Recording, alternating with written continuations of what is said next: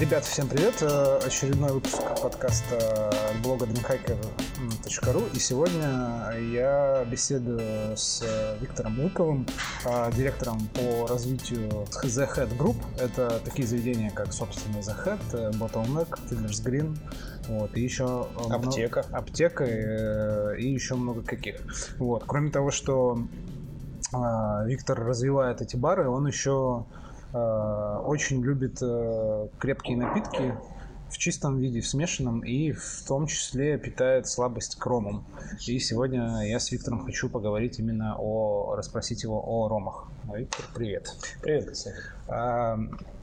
Что для тебя ром? Слушай, ну ром для меня это отдельный огромный мир, потому что существует огромное количество стилей, огромное количество производителей. И ром отличается тем, что он не настолько зарегулирован и зарегламентирован, как все остальные напитки. Поэтому производителям реально открыта свобода творчества. То есть какой-то общий мировой канвы, что должно быть так, его просто не существует. Существуют отдельные законы по конкретным странам, по конкретным регионам, где регламентируется, как должны производиться напитки, какой у них должен быть стиль. Но по большому счету, если местным не очень это удобно, то они болт на это клали, и они просто делают так, как им удобно. А то, что они не могут после этого себе писать апелласьон, но если ты делаешь хорошие напитки, нафига тебе это надо? Кто там особо ты не парится. Да, ты можешь всегда написать что-то другое и придумать свои эти напитки. Да.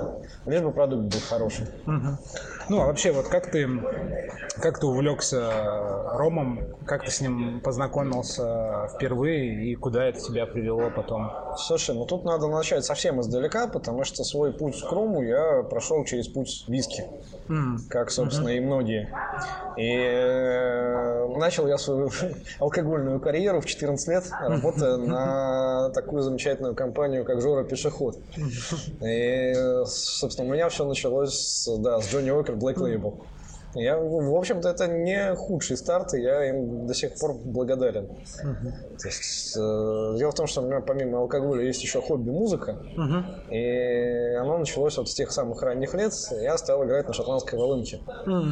И естественно, что волынщиков тогда было в Питере по пальцам пересчитать, и везде, где они были нужны, а это там мероприятия, корпоративы, дегустации в основном. То есть эту поляну мы делили там буквально на 3-4 человек на город. Вот. И несмотря на юный возраст, я как раз начинал работал на этих дегустациях, играя на волынке. Вместе, кстати, с такой легендарной личностью, как Алексей Шапошников, который вел все эти самые тренинги, приглашал туда представителей бизнеса, представителей компаний и рассказывал им, как же нужно виски любить. Ну и, соответственно, на дегустациях начал приобщаться. Да, начал приобщаться к продукту. И, собственно, там я первый раз попробовал сингл-малты, я впервые попробовал Стравню, это был Листер, и он с тех пор, покатился. Ну, а ром, какой первый ром, который ты попробовал, помнишь его? Я не помню первый ром, который я попробовал, потому что это была какая-то очередная жуткая дрянь, которую мы хлестали ведрами во время того, когда я ходил в море. Вот. Я, наверное, помню первые ромы, которые меня впечатлили. Ну, который произвел впечатление. То есть, одним из первых, наверное... Есть такая датка, забавная штука, называется дуч Неверон. Не датская, а голландская, в смысле. Вот, и мы... Короче, я ходил на парусниках матросом. Ну, то есть ты прям на судьбе написано. У меня вся семья военные моряки, потом рано или поздно познакомиться с ромом. Я пошел в моряки парусные. Соответственно, у нас капитан был большой любитель рома. И есть даже специальные ромовые регаты. Там французская знаменитая, у немцев, у датчан есть фленсбургская регата, тоже, соответственно, знаменитая. А что значит ромовая регата? Это по каким-то производствам рома? Или... Нет, она просто, как правило, спонсируется ромовыми производителями. То есть, например, французская регата – это исторический кусок ромового треугольника, когда сначала рабов везли на Карибы, а потом с Кариб везли ром взамен. Проходил натуральный обмен. Вот. И ты, например, приходишь в порт, И выходишь на улицу и понимаешь, что вся улица – это ромовые магазины, причем такие подвалы с бочками, где ты можешь на разлив, как у нас вот на нашем советском юге есть винные погребки, вот там есть ромовые погребки. И там, значит, там хочешь ванильный ром, хочешь там ром со специями, хочешь старый, хочешь молодой. Огромное количество этого всего, безобразия. И, конечно, вот великое многообразие вкусов. Это был, вот, наверное, первый момент. А второй момент – это когда мы пришли на Дельголанд. Это есть такой остров в Северной Тортугах, опять же, в Северном море, который является территорией Германии, но при этом не является территорией Евросоюза. Маленький клочок земли посреди моря, там есть маяк, две церкви, и все остальное – это или отель, и магазин Duty Free, потому что это весь остров, зона беспошлинной торговли. И там есть, наверное, весь мировой алкоголь, который я вообще когда-либо встречал, причем по совершенно смешным ценам.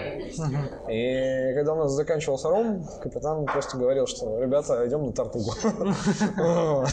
А вот прям это не миф. Моряки реально любят ром, пьют его в больших количествах. Слушай, моряки любят все, что горит, и с ног валят. То есть мы же понимаем, что вот эта вот вся история там чистых напитков, там смакования, культуры, это культура золотого миллиарда. Да? Все население Земли на протяжении последних 20 веков пил алкоголь с целью, так сказать, побыстрее прийти в веселое состояние. Там только отдельные эстеты начинали что-то там чувствовать, там какие-то нотки, какое-то послевкусие. Ну, да? То есть людям алкоголь всегда был таким эффективной штукой. Конечно, да, конечно. Достичь определенного состояния как бы за минимальную цену. И, а тем более моряк, который занят тяжелой физической работой, и, в общем-то, работает в не очень благоприятных условиях, когда у тебя вода портится, еда портится, и единственное твое, собственно, развлечение – это когда тебя отпустили на берег, и ты там покуролесил, выпил хорошенько, и тебя принесли на корабль назад. В полумертвом состоянии. Вот. И, собственно, на начальном этапе капитан нам выдавал именно такой ром, потому что что хорошие вещи на морячего расходовать.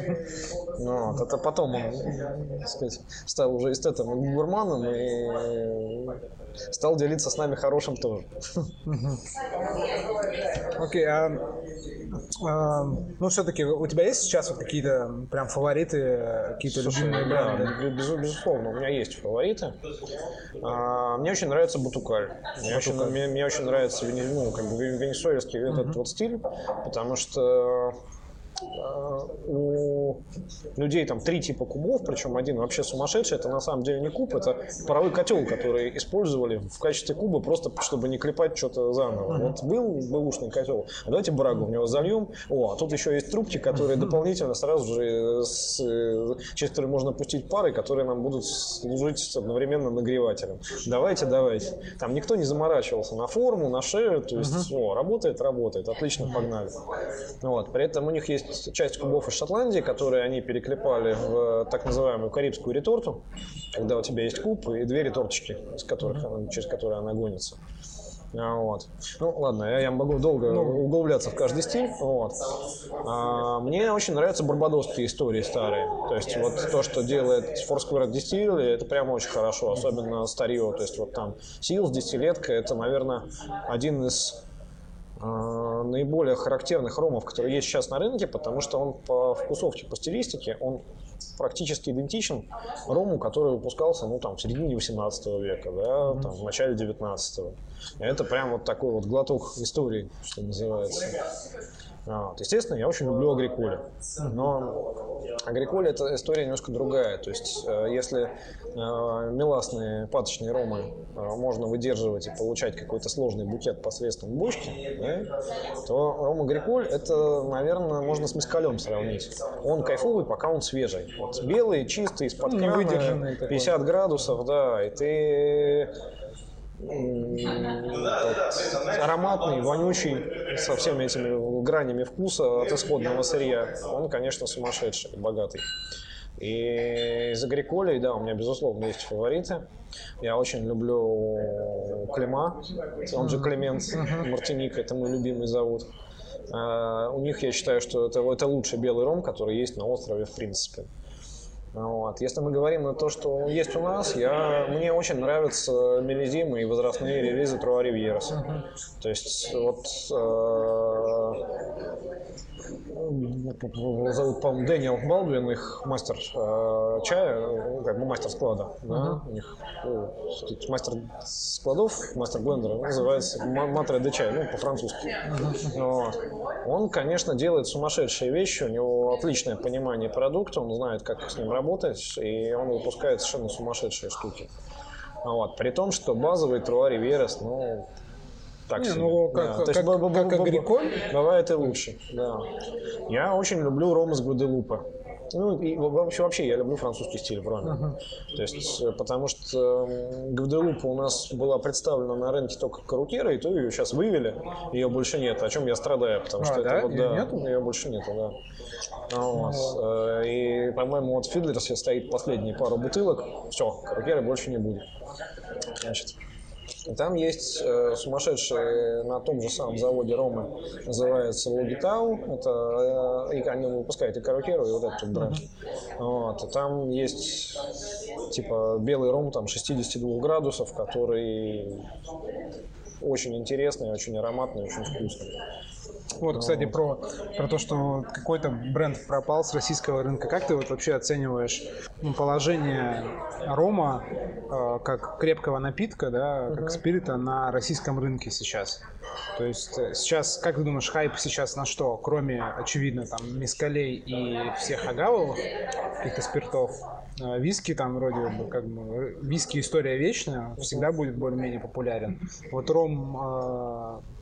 Сейчас. Слушай, ну смотри, я даже буду тебе рассказывать не категории России, я тебе буду рассказывать мировой категории. Ну, можно потому мировой. Что мы, как у нас, страна с догоняющей экономикой, и так или иначе все алкогольные тренды, они приходят к нам с задержкой.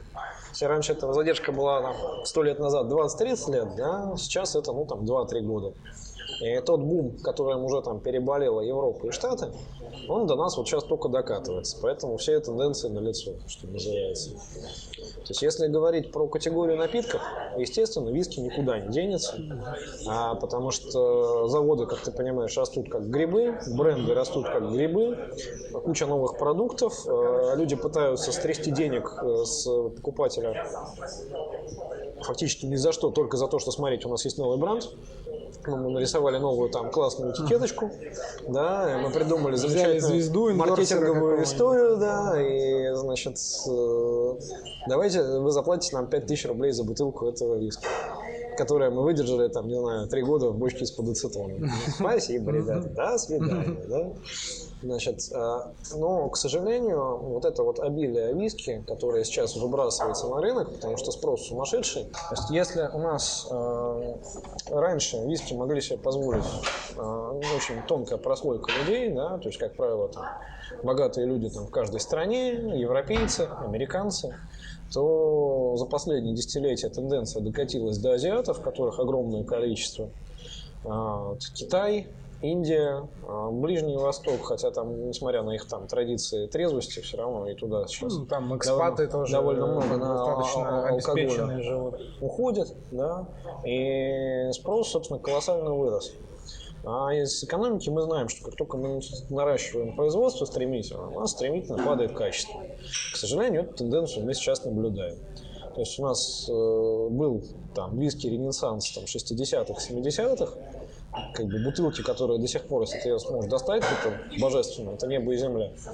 Потом в 80-х, то есть то оборудование, которое закладывалось еще там, в 20-х, 30-х, 40-х, стало ломаться, появились новые технологии, народ стал уходить от нагревания куба там, углем и дровами к пару, к газу, и, соответственно, это очень сильно повлияло на вкус и вообще установка новых конвейерных линий, нового оборудования, она сильно реально повлияла на вкус виски. То есть тут есть замечательная дистиллерия Бомор на острове Айла. Все, что они делали с 60-х по 80-е, просто гениально. С 81-го они не выпускали ничего хорошего. Хотя, ну, опять же, на вкус и цвет, потому что мой друг Сид как раз продукцию Бомо очень уважают, несмотря на то, что она так меняется. И то, что для нас было там 10 лет назад регулярочкой, скажем так, то есть там 10, 12, 16-летние релизы, да? Сейчас вроде это то же самое, но если сравнить с бутылками тех времен, то понятно, что качество проседает. Ну, еще плюс... Вот. Плюс НАСА, плюс сейчас совсем модная тенденция – это выпуск виски там, 7-9 лет, да, уже на рынке это видно. Вот. И я себе просто, у меня есть большие антресоли, я хорошие бутылки туда складываю на старость. Это инвестиции. Да, потому что если все будет идти дальше такими же темпами, то через какое-то время будет просто нечего пить. Ну, скажем так, нет, пить что будет всегда, будет нечем наслаждаться. Ну да, это разные моменты. Про нас мы, кстати, еще с Гришей Шаламовым, когда записывались, тоже обсуждали. И после подкаста, мне кажется, мы еще дольше обсуждали, нет, на самом деле, хорошо это или плохо, и вообще... Вынужденная это мера или нет? Это, безусловно, вынужденная мера, но бывают реально очень хорошие НАСА, которые стоят своих денег. Да, далеко ходить не надо, Артбек. У Артбека, кроме десятки, нам НАСА, ну, там, львиная доля. И они реально все хороши. То есть там совсем провальных я не припомню. То есть были, которые такие середнячки, но в основном НАСА просто очень, очень хорошего качества. Да, у них вот прям вот такая политика. Ничего не попишешь. Ну, в принципе, да, это тут уже все зависит от этичности. Ладно, мы сейчас застреваем на теме виски, лучше продолжаем. И вот ты представляешь, строится огромное количество заводов по всей стране. То есть самый яркий пример виски Ренессанса – это Ирландия. Буквально там 15 лет назад мы имели 3 завода, сейчас мы имеем их 27, на следующий год их будет 52. То есть как грибы. При этом есть забавная тенденция. Шотландцы над своим вискарем трясутся, что типа вот, да у нас там уникальный ручей, который дает там 200 литров воды в час и очень лимитирован, значит. Уникальная форма кубов, значит, и потом, значит, там супер-пупер медник сделаны такие вмятины, и вот они дают такой характер спирта. Супер-пупер бочки, которые нам специальная бодега поставляет, и мы, значит, вот делаем там... Короче, никто так не может, только мы. Дай денег. Окей. Ирландцы делают по-другому. Ирландцы говорят, слушай, ну, есть рецептура, в принципе, из того стока, который у нас есть, мы тебе можем записать что угодно. То есть, поэтому, например, на старейшем заводе Бушмилс до сих пор стоит разливочная линия по разливу Джеймисон. Когда Джеймисону не хватает мощностей, они звонят, говорят, ребят, вот вам, так сказать, рецепт этого года, давайте. Значит, там, 3 миллиона тонн. И они работают. И, собственно, если раньше на экскурсии по Бушмилсу, так или иначе тебе придется пройти через этот цех, они там тупо сделали глазки в пол и говорили, ну да, вот тут такая штука. Сейчас они просто сделали пустой коридор, который завесили, значит, картинками и транспарантами из истории дистиллерии, и говорят, что да нет у нас тут ничего, ну просто цех закрыт, как бы. Вот. На реконструкцию перманентно. Проходите, да. Вот. В Ирландии тоже есть очень классная тенденция. У них виски на рынке появляется раньше, чем появляется завод. Это все еще было заложено, собственно, Тилингом старшим, потому что очень многие такие спирты, они, ну, в смысле, такие релизы, они делались на основе спиртов и на курне Кули. И когда, например, продавали, ну, то есть вот у нас сейчас из новых дистиллерий, да, есть небезызвестный Тилинг под руководством Алекса Часка, который работает там 3 года, да, но он уже выпустил 19 лет, 21 год. Я только хотел сказать, что вкусные виски. Офигенные виски. Алекс очень большой молодец, и он действительно, у него есть порядка 60 разновидностей бочек на складе, он постоянно экспериментирует, он делает какие-то странные штуки, вот, и за тот прайс, которым он продается, я считаю, что он прям вот делает конфету, потому что Болбризоны оба, что первый, что второй, они были на грани гениальности, и при этом стоили там 60, там 70 фунтов за бутылку. Шотландцы бы 200 за такое взяли. Вот просто даже, так сказать, и причем даже за продукт более худшего качества, что называется. Вот. И очень простая история. То есть ты приходишь с рецептом, приходишь с стартовым капиталом, говоришь, ребят, сделайте мне партию вискаря. Ты приходишь там, не знаю, на Мидлтон, на Бушмилс, на Кули, Вот, значит, рецептура, тебе считают, сколько это стоит, тебе дизайнеры рисуют этикетки, ты, значит, там все это дело делаешь, платишь акцизы и выкидываешь продукт на рынок. И параллельно ты вкладываешься в рекламу. Там амбассадоры, маркетинг, ивенты, ну, короче, вся вот эта вот скучная история, да. И потом где-то через годик, когда у тебя узнаваемость бренда появляется, а ты приходишь в банк и говоришь: ребята, я вот, как это, Шон Онин, дайте мне кредит на постройку дистиллерии. И они, ребята, чешут репу. Кто такой Шон Онин? Если они видят, что в магазинах ты продаешься, и что ты в барах стоишь, и что, в общем-то, бренд твой известен, они, конечно, говорят тебе: да, родной, конечно, не вопрос. Потому что, еще раз, это очень длинные деньги. Тебе надо, во-первых, несколько лет строить завод, потом, значит, тебе надо налаживать производство, потом тебе надо заливать всю эту хрень в бочки, ждать, пока она вызреет, и после этого, там, через 10 лет, может быть, ты выпустишь свой первый виски, если вдруг не долбанет очередной экономический кризис, война, и все схлопнется. Банкиры тоже не дураки, они абы кому, сказать, деньги под это дело не дадут. Поэтому вот в Ирландии вот так вот. Сначала появляется продукт, он завоевает популярность, потом строится завод. И тебе фактически на любом заводе могут там смешать по рецептуре то, что тебе нужно. Опять же, финансы, маркетинг, деньги. Вот построил ты завод, наладил ты производство спирта, и дальше ты хочешь каких-то денег назад, наверное. Ну, ты хочешь... Неплохо было. Да, или хотя бы отдать банкирам. Да. И именно, то есть, начать выплачивать какие-то первые взносы. Виски ты не можешь делать там минимум 3 года. Поэтому что ты делаешь? Водочку. Джин. Джин, вот. И вот этот вот джиновый бум, который сейчас у нас все еще продолжается, а в Европе уже идет на спад, это как раз прямое следствие того, что люди как-то хотят загрузить свои спиртовые мощности и производить что-то, что можно продать прямо сейчас. Поэтому джиновых брендов великое множество. То есть сейчас там все вот эти вот тайленды там на розовый джин, на клубничку, на малинку. На синий там. Да. Я вот сейчас на Новый год ходил Сантьяго де Компостелло по Испании, и там в любой захудалый в горах барчик приходишь, и там все равно полка забита джином, то есть там 7 или 8 позиций, причем не только местного, не только Гордонса, не только, значит, остальных. Вот. И в Англии, например, это джиновый бум уже, ну, я считаю, прошел, то есть это как бы такая остаточная история. В Европе он еще как-то хлеще. К нам он только недавно пришел, еще продолжается, но я бы не дал бы ему еще больше там года-двух, может быть. Ну вот, а вот во всей вот этой вот схеме какое место ром занимает? Он идет отдельный такой, так же, как, в принципе, виски.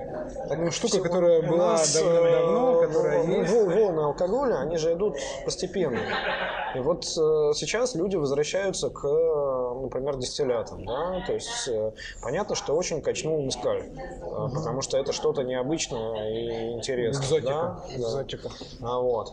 Начинают качать какие-то дистилляты домашнего производства, да, сколько сейчас развелось всяких. У нас раньше было крафтовое пивоварение, сейчас у нас крафтовое самогоноварение. Все, значит, там что-то гонят. И, кстати, порой гонят реально неплохие образцы. Вот. Я считаю, что на самом деле волна рома, она следующая. То есть вот следующая большая волна, которая будет в течение там года-двух, это будет ром.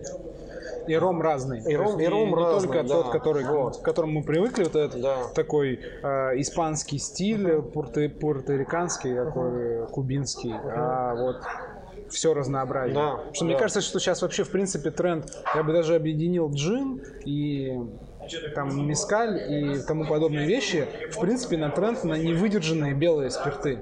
То есть в каком-то смысле. Да. То есть, что начинают бороться. Тут просто по-другому идет работа, да. То есть понятно, что это, во-первых, ты можешь ее применять в коктейльной истории, да. А во-вторых, это гастрономия. Гастрономия гораздо больше в этом плане будет качать. С другой стороны, коктейльная история, это, по сути дела, та же гастрономия. Да. Вот. Ну, с какой-то, да, точки зрения. Ну, вообще, что в принципе люди, благодаря, мне кажется, отчасти джину и агавовым, все как бы меньше-меньше боятся пить какой-то белый, невыдержанный. Нет, на самом деле, вот, Есть замечательные европейские истории в плане дистиллятов, то есть есть замечательные шнапсы.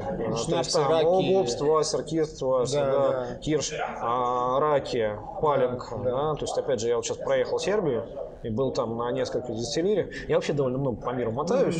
Сказать, ну, я думаю, уже все поняли. Это, по-моему, моя 53-я была страна. И...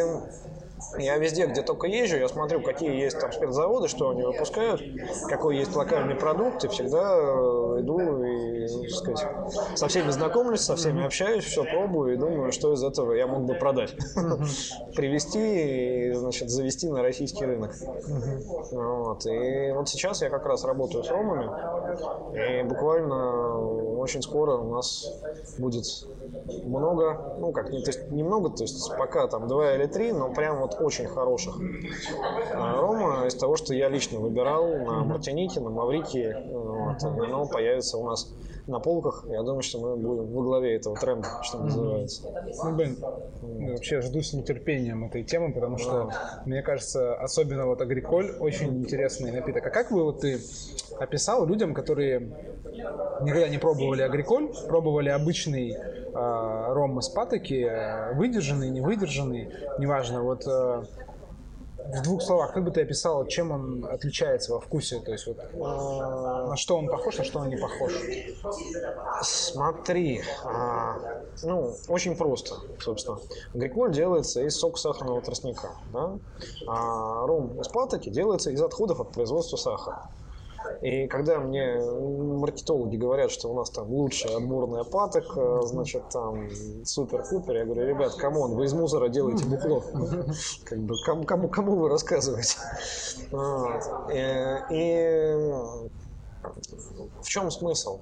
Агриколь выгоняет, то есть это в основном это французская тема, то есть все, как сказать, у нас есть 3 основных стиля рома, да? То есть английский, испанский, французский. А сейчас с появлением великого многообразия они опять же, скорее всего, запутаются и попытаются вводить что-то другое, потому что особенно английский с испанским, мне кажется, сложно будет отделить. Смотри, тут довольно все просто, то есть англичане это как правило выдержка традиционная для там, того же типа там виски. Это ром из серии Navy Strength, там Overproof. Вот. Это вот Англия. Да? То есть как 2, опять же, подвида характерных. Это Барбадос и Ямайка. Ямайский ром просто по вкусу вот так вот. Ну там еще подстилы отличается. Там, он такой достаточно. С подстилом такой... тут вопрос сложный, потому что сейчас, то есть ром тут есть сочетание многих факторов. Во-первых, это исходное сырье, да? Во-вторых, это тип перегонки, в-третьих, это тип бочки, если это у нас выдержанная история, в-четвертых, это всякие разнообразные отдушки, карамель, как бы добавки, потому что, например, да будь он не к ночи помянут, австрийский штро, он вообще не ром, ну, не ром, да. Это свекольный спирт с большим количеством трав, специй. И всяких, да, и карамели. Да. И тем не менее, австрийцы за него встали грудью и сказали, нет, ребята, ему 100 лет, это наше культурное наследие. И добились таки того, что им разрешили на этикетке писать, что это ром.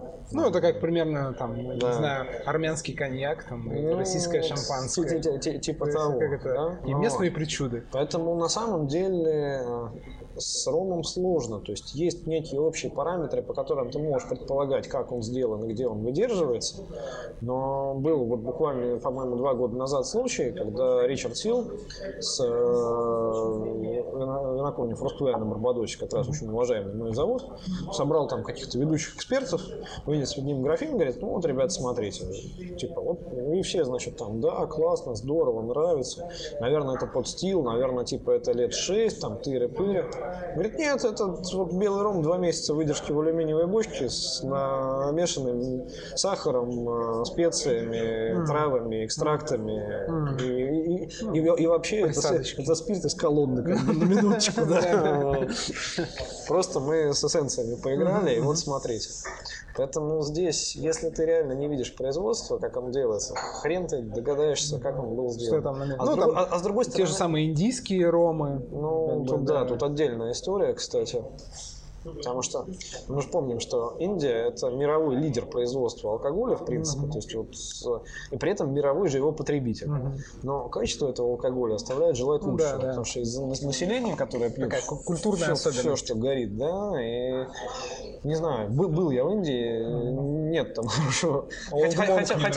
Хотя нет, да, Old Monk хорош. Ну как, то есть он хорош в среднем по палате, в своей, да, в своей категории, за свою цену. На пляже Гоа, там, с каким-нибудь ананасовым соком, он очень хорош. Слушай, честно, я не был на Гоа, я был вот в самые суровых местах, типа там Каджураха, Варанаси, да, Нью-Дели, Джайпур. Ну, я был, короче, в настоящей Индии, а не в этом. Не в туристической. Не в хипстерской, да.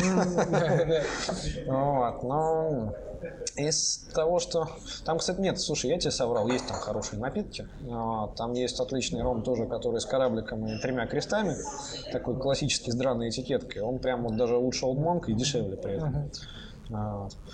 Показательный случай расскажу. Не в Индии было, в Непале, в соседнем. Там есть ром, который называется кукой. Это такой большой нож, которым гурки режут своих врагов. Вот. И естественно, что это как у нас водка матрешка, соответственно. Вот или там, калаш. Да, да, да. Вот у них, значит, есть ром кукли. И мне это была тема интересная. Я, значит, там пытался искать сайт дистиллерии, пытался, значит, там с ними как-то списываться, засылал их имейлами, звонил их, искал каким-то, значит, друзьям своим. Вот. В итоге никто мне, естественно, не ответил. В итоге я приезжаю в Катманду, и у меня там какое-то время свободное, значит, беру мотоцикл, катаюсь. Думаю, о, вроде как на районе должна быть дистиллерия. Попробую-ка я с улицы вломиться. Ну, действительно, вламываюсь. То есть, там, у меня с собой ни документов, ни визиток. Я на охране даю свои права водительские. Говорю, поговорить кого-нибудь выведи, дело есть. И мне, видимо, выводит единственного товарища, который более-менее сносно разговаривает по-английски. Мы с ним начинаем трепаться. Про там, производство, про историю, про бренд, про то, куда они продаются, кроме, значит, там, Непала. И человек так это, глазки бегают, я говорю, слушай, производство-то покажи, я к тебе приехал с другой стороны шарика, тебе интересно же. Ой, нет, нельзя, ой, у нас стандарты, ой, одно, другое, третье. В общем, мы с человеком разговаривали часа полтора на разные там темы. В итоге я выпытал. Он говорит, ну, слушай, ну что ты хочешь? Вот я тебя сейчас за стенку отведу, да, там стоит смеситель, цистерна спирта из Индии и цистерна карамели. И вот, собственно, весь наш кукарером. А спирт уже лет 30 как не наш, потому что рядом Индия, и производить его экономически нецелесообразно. Он говорит, ну, что ты хочешь там увидеть? Бабушку, которая этикетки клеит? Ну, в принципе, нормальная история для этого региона. Вот, поэтому там у них все, конечно, очень весело. Хотя у них есть премиальный сегмент, для которого они внезапно везут настоящий сингл-малт из Шотландии, там, чистейшую воду из Гималаев и прочую маркетинговую билиберду, но в основном это, знаешь, как рябчики с конями, да, на одного коня один рябчик. Пипетка виски из Шотландии на бочку собственного виски из колонны. Ну, там, в принципе, и в Индии тоже многие и типа виски там также делают. Да, то есть, там, да, этот, даже из этого, из пальмового этого... Да, из любой органики, там, собственно. Да, гонится и там... Как у нас вот спирт-сучок, да? Да, чуть-чуть вот. Ложечка там какого-то молта и все, и виски. Ну, вообще, вернемся все-таки к агриколю. А, ну да. Значит, как бы ты его описал? Слушай, я думаю, что это... У него есть своя неповторимая вот горечь и кислота. У тебя есть вкус исходного сырья, то есть сок сахарного тростника, вот та самая флёр де камя, да? Ты когда его пьешь, она прям чувствуется. И если ты возьмешь исходник, то есть, в принципе, креольская колонна, классическая, французская, медная, это штука, которая, как правило, там на 5-7 тарелок, и там остается очень много исходника от сырья, то есть то, что мы как раз очень любим в виске, в полугаре, там, в бренде, тяжелые, да. То есть вкуса, ароматику исходного сырья. Ты вот берешь, как правило, креолка гонится до 75 градусов, выгоняется, потому что иначе у тебя получится, ну, собственно, спирт медицинский, да. Без вкуса, без цвета, без запаха. А при 75 у тебя как раз весь исходник остается. Ты растираешь его на руках, нюхаешь, у тебя запах сока сахарного тростника. Мне кажется, что вот если, особенно если удалось попробовать просто сок сахарного тростника, да. Просто где-нибудь там в Азии или где-то на курортах, где продаются, и потом ты пробуешь агриколь, то такой этот пазл складывается в голове, это сразу понимаешь. И они, кстати, дают это частично как это, в паре. То есть, знаешь, как если ты в Мексике приходишь на завод, тебе дают мескаля, тебе дают пожевать вот эту запеченную агаву карамелизованную. Вот точно так же там на Карибах тебе наливают, так сказать, ром, а тебе наливают сироп, который сделан из тростника, в общем-то, с того же поля. Ты понимаешь? Ага, вот оно. Да, начинается ассоциативный какой-то ряд. А потом, значит, с точки зрения... То есть агриколь отпугивает, потому что у нас люди привыкли что делать? Они привыкли хлопать напитки, как водка, да? Они привыкли напитки смаковать, либо они напитки привыкли мешать в коктейлях. Да? И тут в каждом из позиций все немножко по-другому. Потому что, ну да, безусловно, ты можешь хлопать агриколь. Агриколь можно хлопнуть. Как водку, да, и наслаждаться послевкусием. Вот, например, я за что люблю карукеру, ты ее тянешь, и на послевкусии сидишь там минут 20 там, с глоточкой, кайфуешь от этого вот вонючего запаха, значит, это кайф. Значит, и если у тебя есть история с каким-то наслаждением, то, ну, не знаю, мне кажется, что пить алкоголь в прикуску – это не очень такая история. А коктейли, он слишком ядреный. Вот у него вот именно вот эта вот кислота и горечь, она вылезает. А люди обычно делают коктейли там с сиропчиком, с лаймчиком, как раз чтобы тебе пить какую-то приятную водичку, не чувствуя привкус алкоголя. Хрен ты агриколь перебьешь. Ну, слушай, Поэтому есть совершенно классическая история, которая у нас не знает практически, ну, мало кто знает. Это типонж. То есть петит понж, маленький пунш, как говорят французы. То есть ты, когда себе там на Мартинике заказываешь пунш, ну или там пунш-плантатор, они что делают? Они приносят тебе стакан, они приносят тебе сахарницу, они приносят тебе чашечку с нарубленными лаймами, они приносят тебе бутылку. А дальше, как бы, так сказать, help yourself. И по большому счету, сказать, у нас пацаны друг друга не обманывают, ты когда уходишь, ты в счете сам пишешь, сколько порций из бутылки ты себе налил. Учитывая, что бутылка агриколя на Мартинике стоит, хорошего агриколя, примерно 7 евро, а в баре коктейль этот стоит... ну, 10. Нет, ну ладно, типон стоит 3-4 евро, а какой-нибудь консплантатор стоит те же 7. Бармену пофиг, сколько ты оттуда порции как бы ухлечешь. Ну, вообще, в принципе, в Европе там от 10 евро стоит. Так или иначе, он свои деньги заработает на это. Слушай, ну, с другой стороны, я познакомился с... Когда впервые попробовал агриколь, ну, тоже у меня были смешанные чувства такие, очень такая интересная штука, но, естественно, я не подумал там, что его нужно как-то смешивать куда-то в коктейле вообще. Вот, а потом меня знакомый товарищ, который долго прожил во Франции, он меня научил, ну, как бы он мне просто показал, как пьют его там, заменяя просто на джин в тонике. То есть пьют агриколь невыдержанный с тоником. И, ну, как я понял, это и у них где-то на островах, и на побережье практикуется, вот, ну, там, где, видимо, доступен, и он и дешевый. Вот, и я попробовал с тоником, и, ну, мне показалось, что если там джин создан для того, чтобы пить с тоником, то агриколь не менее, как бы, нет, на самом деле, чтобы пить с тоником, есть... потому что вот именно с тоником он как-то работает. Есть вариации на классические коктейли, где, если ты делаешь их на агриколе, ты просто потом обычно не захочешь пить. Да, да. То есть, вот, например, если ты каперинью сделаешь не на кашасе, а на агриколе. Ну, это как капериня курильщика и капериня нормального человека. На самом деле, кстати, вот кашас называют бразильским ромом. Кашас — это скорее бразильская водка. То есть у тебя в чем разница между агриколем и кашас? Это очень родственная история.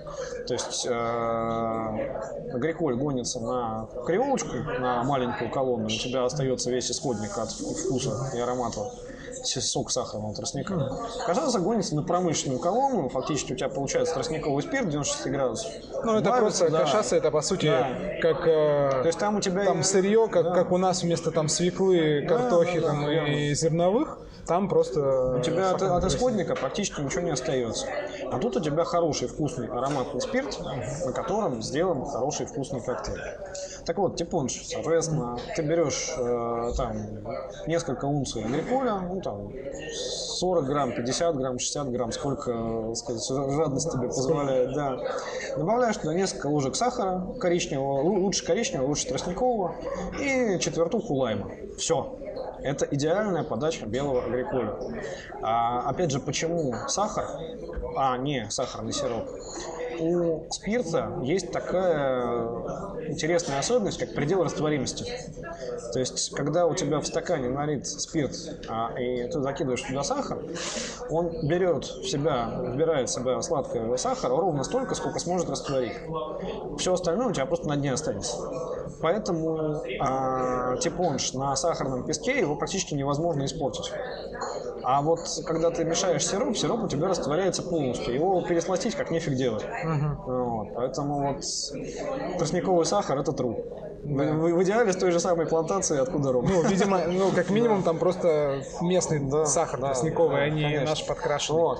И несмотря на то, что эта штука имеет хорошую крепость, то есть, как правило, французские агриколи – это 50 градусов. Это вот идеальная крепость для того, чтобы это воспринимать.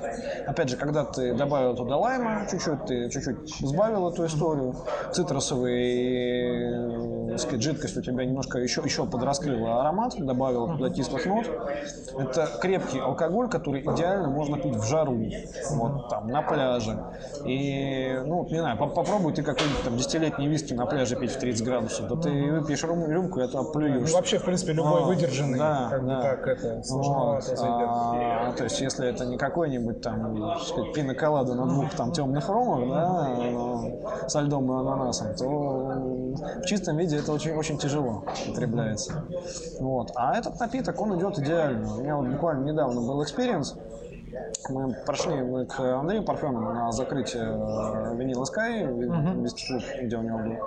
И тоже было прошлое лето, была жарень страшная совершенно.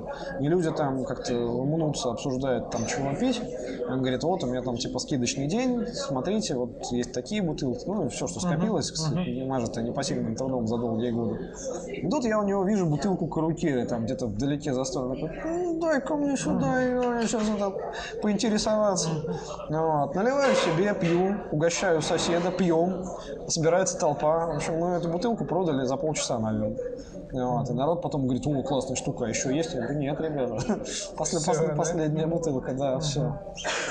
Да, кстати, я еще вспомнил, что я недавно слушал другой там англоязычный подкаст про тики-напитки и про тики-коктейли. И там товарищ высказывал тоже такую идею, что в каких-то определенных именно вот этих тропических тики-дринках он специально меняет ром какой-то, допустим, невыдержанный, на агриколь.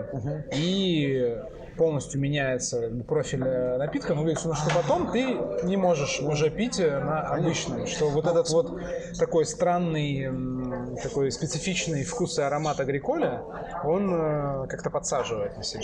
Смотри, это не... То есть я с тобой, безусловно, согласен, но это, опять же, общемировая тенденция. То есть если раньше...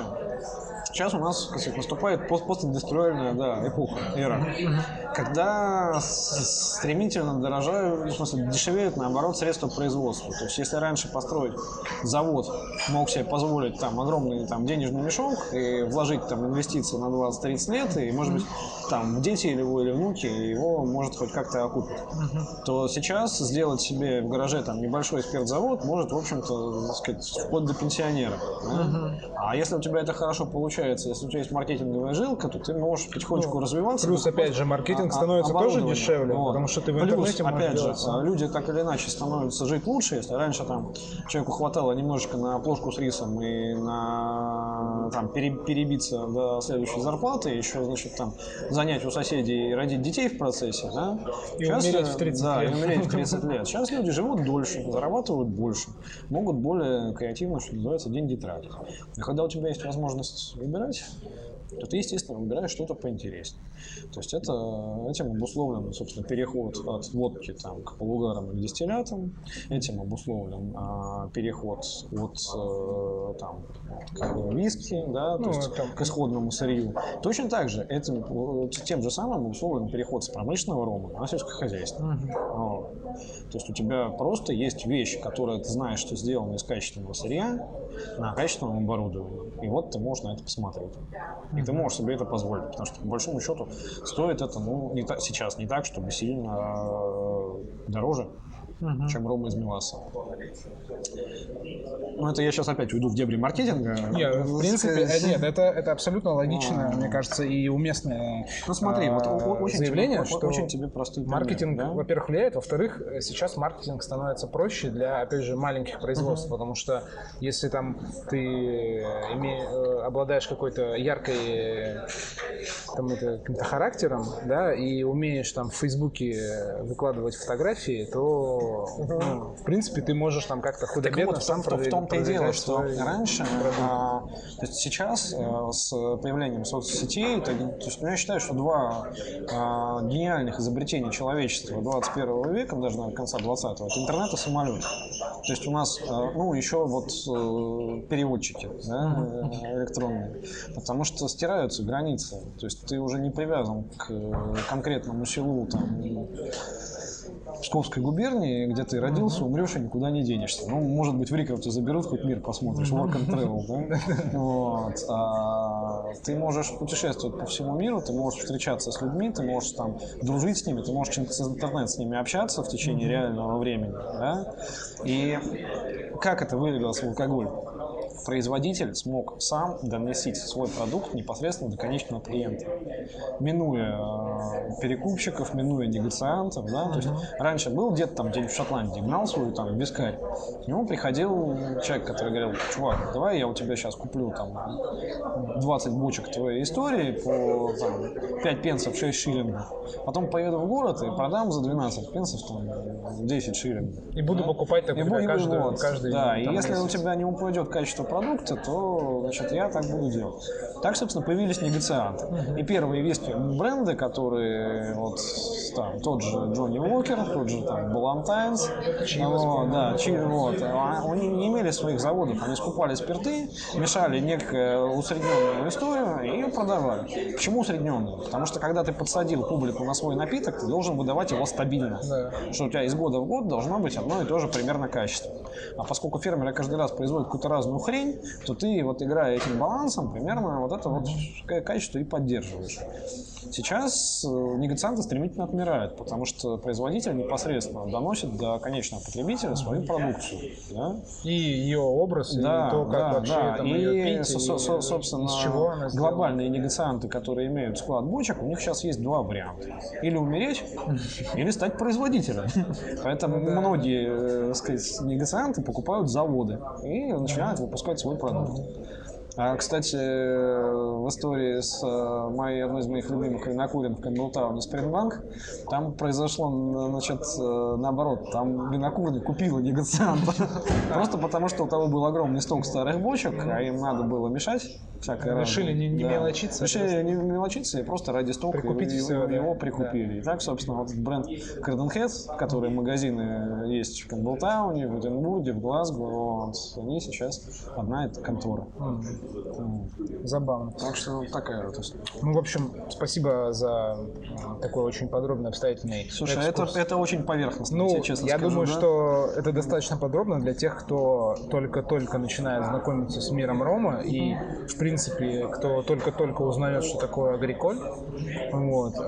Я думаю, что, в принципе, интересно. Ну, и вообще, в принципе, взгляд на спириты и их положение сейчас на рынке очень интересное. Слушай, ну если кому интересно, у нас есть два шикарных бара ромовых в Питере, то есть это, так сказать, наш Fiddler's Green и дружеский Сен-Мартен, Вот. У них выбор побольше, но много вещей, которые странно видеть мне на полке, потому что я бы такой не купил никогда.